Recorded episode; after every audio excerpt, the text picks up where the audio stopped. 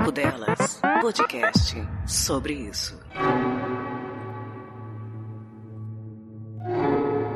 Sim, é um sobre isso diferente. Você está ouvindo sobre isso 77, especial Halloween, indicações, já que a gente não fez aquele episódio inteiro de demônios e fantasmas do Halloween. Ainda bem estamos sem histórias, né, Patsy? Não é, menina? Graças a Deus também. Graças a Deus. Estamos sem fantasmas, só os fantasmas da vida real, claro. Então a gente decidiu fazer um sobre isso, curtinho, rapidinho, para emendar o episódio de indicações com indicações de entretenimentos para o Halloween.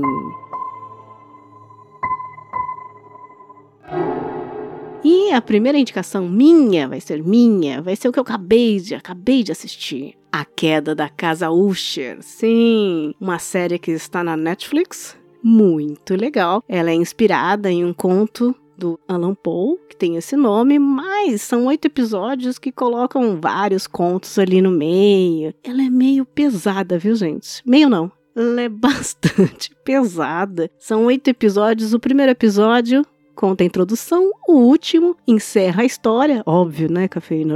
Tá, tá. pra dizer que os episódios do meio vai ter morte todo episódio. Spoiler! Vai ter morte todo episódio e cada morte é aflitivaça e você vai conhecer a história dessa família, que é a família Usher, por isso que chama a queda da casa de Usher. Olha, eu vou dizer pra vocês, eu achei que no começo que tava meio, meio enjoando o estômago sabe? Assim, ai, não precisava ver isso. Depois eu fui curtindo, fui aproveitando, fui achando uma historinha legal, que é história de família, mas dá um medo quando ele tá contando essa história, que é o pai da família, né, que tá contando essa história, e aí ele tá contando para alguém, e sempre dá umas cenas de medo, depois volta para a história e tem cada cena pesada. Você começou a ver já, Patsy? Comecei, inclusive eu não terminei ainda por motivos de o Berg está no Rio de Janeiro. Hum, tá esperando. Aham, eu sou cagona, não vejo sozinha não. Porque o primeiro episódio, que foi o que eu vi até agora, eu tomava muito susto.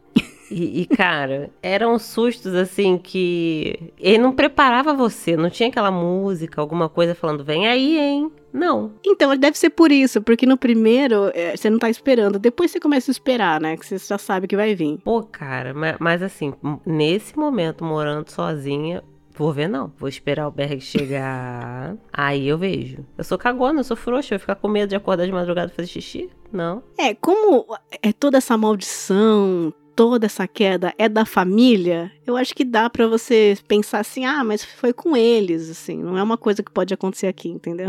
Ah, não sei, cara, não sei. Eu fico pensando, e isso assim, desde criança, tá? Quando eu vejo algum filme de terror, eu acordo de madrugada, eu fico só lembrando daquela cena que me deixou mais impressionada. Uhum. E aí, parceiro, não tem o, ah, é, é a história da família do fulano, é a história de não sei quem Pra mim, a minha vez chega ali. Sabe que eu vou confessar que eu tenho problemas aflitivos. Sabe cenas que dá aflição? Ai, sei. Então, essas cenas que dão aflição, eu dou uma ponho uma cobertinha no rosto, assim, eu não quero ver porque eu, é aflitivo. Isso algumas vezes aconteceu nessa série. Tipo cenas de gore? É, desde o escatológico até o aflitivo mesmo, sabe? De falar, nossa, isso deve doer pra cara.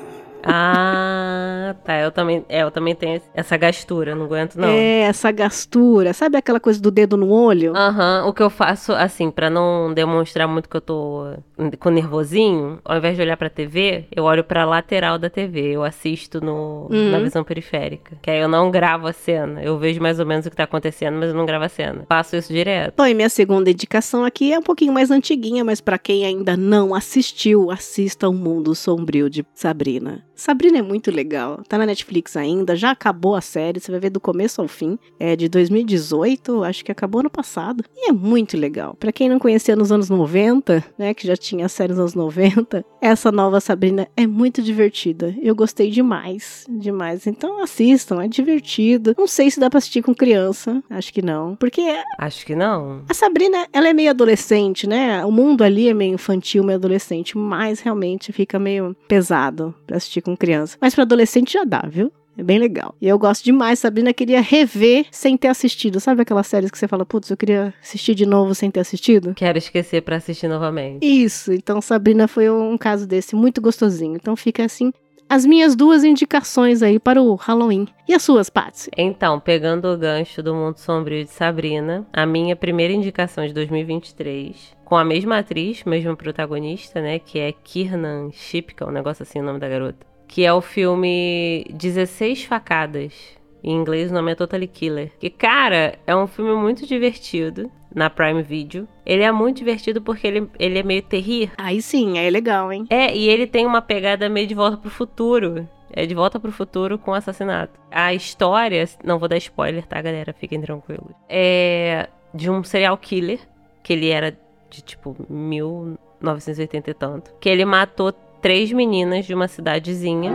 E aí no Halloween, ele volta. Só que como é De Volta para o Futuro com desconto. Uma personagem, uma das meninas do filme, ela tá criando uma máquina do tempo. E aí a protagonista, ela entra nessa máquina para voltar para época do assassinatos, do início, né, da, da ação desse serial killer, para tentar descobrir quem ele é e evitar que os assassinatos aconteçam. E a história é essa, é basicamente ela vivendo nesse passado conhecendo as pessoas que para ela são os adultos responsáveis quando eles eram adolescentes idiotas. E aí ela a história vai desenvolvendo a partir disso. Ela começa a ter que cuidar daquele bando de, de adolescentes, quando ela também é uma adolescente, mas ela é uma adolescente de um mundo muito mais tenso, né? Então ela acaba sendo mais adulta do que os adolescentes de antigamente. E a história vai a partir disso se desenrolando para você conhecer quem eram os personagens adultos quando eles eram jovens e como que isso vai ajudando ela a descobrir quem é o assassino.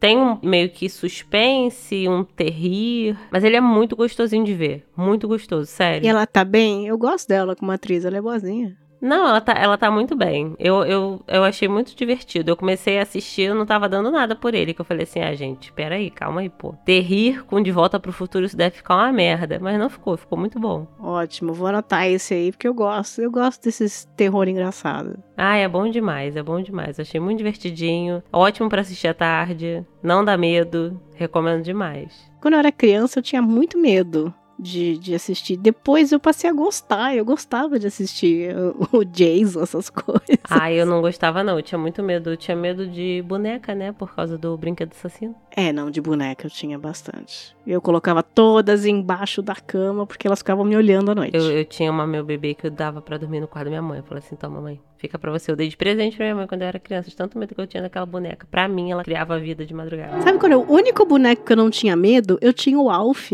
Mas é porque o Alf era teu crush, né? É, eu adorava o Alf. E aí todo mundo falava, mas você tinha que ter medo do Alf. É você dele, não. Calma aí, ou. Eu não tinha medo, eu dormia com ele, não tinha medo, vai entender, né? Ele te protegia. É, vai ver que é isso.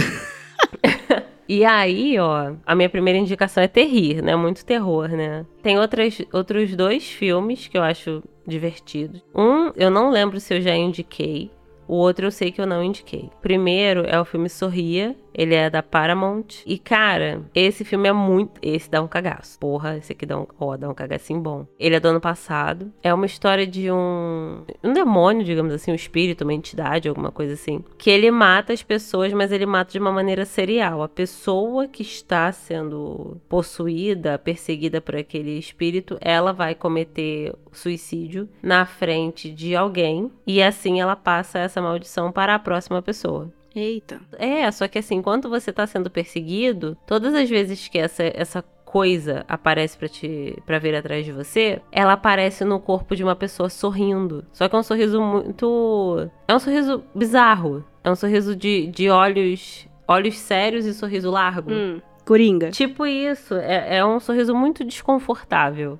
O filme ele gira em torno da história de uma médica que ela estava tratando uma pessoa que vinha reclamando dessa perseguição, mas ela achava que não, que era problema de cabeça e tananã. Mas aí essa pessoa vai e se mata na frente dela e a maldição chega nela. E a história é ela tentando explicar para as outras pessoas que de fato aquilo ali era real e que agora ela era a nova perseguida. E tentar quebrar esse ciclo para ela não morrer. Entendi. Então esse dá mais medinho. É na Paramount, né? É. Falta a Paramount pra eu assinar, viu? Tem muitas. Olhando aqui na internet, porque como é do ano passado, eu vi ano passado, não lembro onde que eu vi. Mas tem na Amazon Prime, Tá dizendo aqui que tem também. Eu não lembro se foi na Amazon que eu vi. Mas tem na Paramount e tem também no, na Telecine, né? Pra quem tem a Telecine assinada. Ah, é, tem que assinar a Telecine também. Gente, você tem Tá difícil, tanto né? streaming e eu já assino muitos, hein? Ah, eu também. Eu tô completamente perdida. No fim das contas, eu fico só assistindo. Se eu não tô vendo algum filme específico, eu fico no YouTube. Faço maratona de Friends e Seinfeld. É, volto na, naquelas séries que, que já me fazem feliz desde sempre. E a última indicação, isso aqui é terror, mas é um terror. As mulheres vão sentir mais medo do que os homens, com certeza, entendeu? Ai, não é a série You, né? pra mim é a série de não, terror. não, não, não é série não, é filme. Essa tem na Apple TV. Na Amazon tem pra compra, que é o filme Mem, Faces do Medo. Você já assistiu? É do ano passado também. Também não. Que desespero. Resumindo, um grande desespero. É desesperador. Puta que pariu.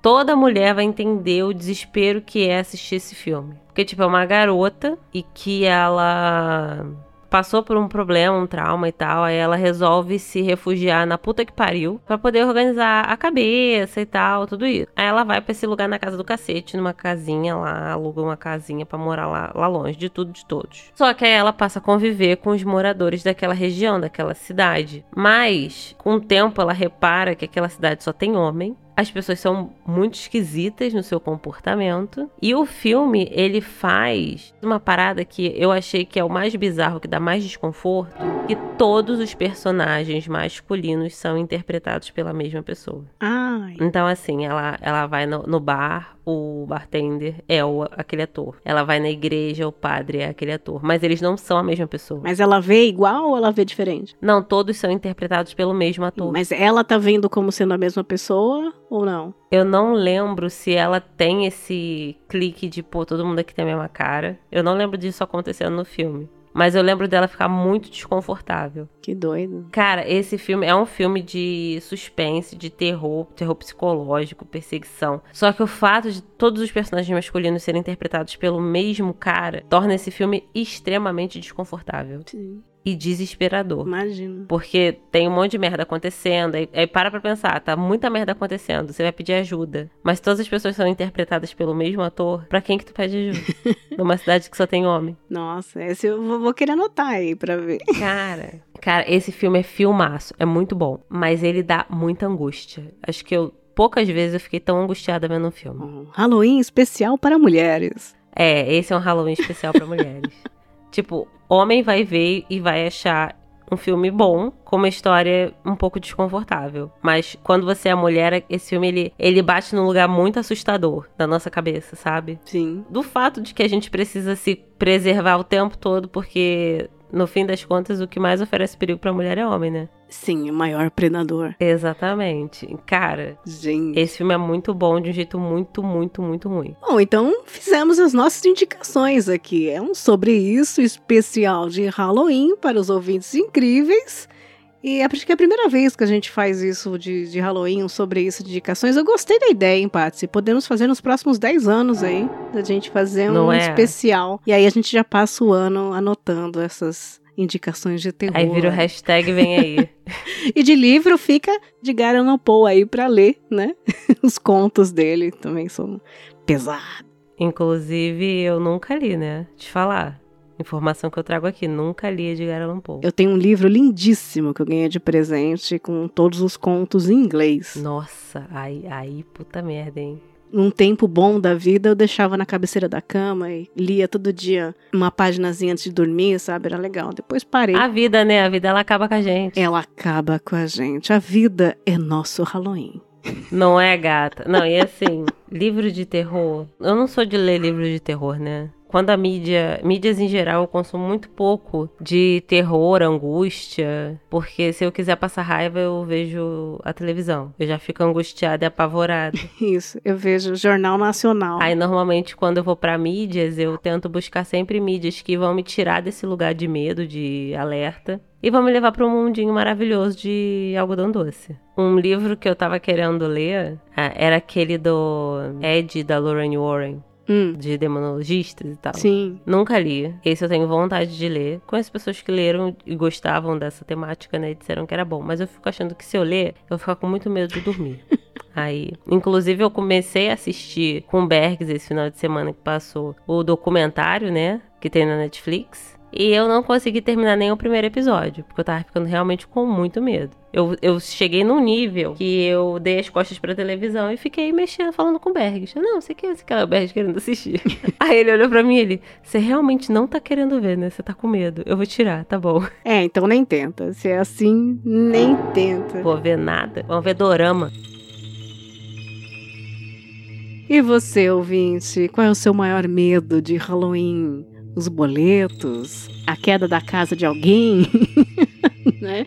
Homens por todos os lugares. Inclusive, né? Qual é o seu maior medo? Deixa aqui indicações especiais de Halloween. Este foi um Sobre Isso especial, rapidinho para vocês. O Sobre Isso número 77. Será que a gente chega aos 100 Sobre Isso? Quem sabe, quem sabe. Tomara um dia. Obrigada, Patsy. Eu que agradeço, meu amor. Obrigada, galera. Quem já assistiu as nossas indicações, dê pra gente o feedback de vocês. Eu quero saber se vocês concordam com a gente ou se vocês discordam e por quê, né? Caso discordem. Também tragam indicações novas pra gente, pra eu ver nos dias que o Berg estiver aqui.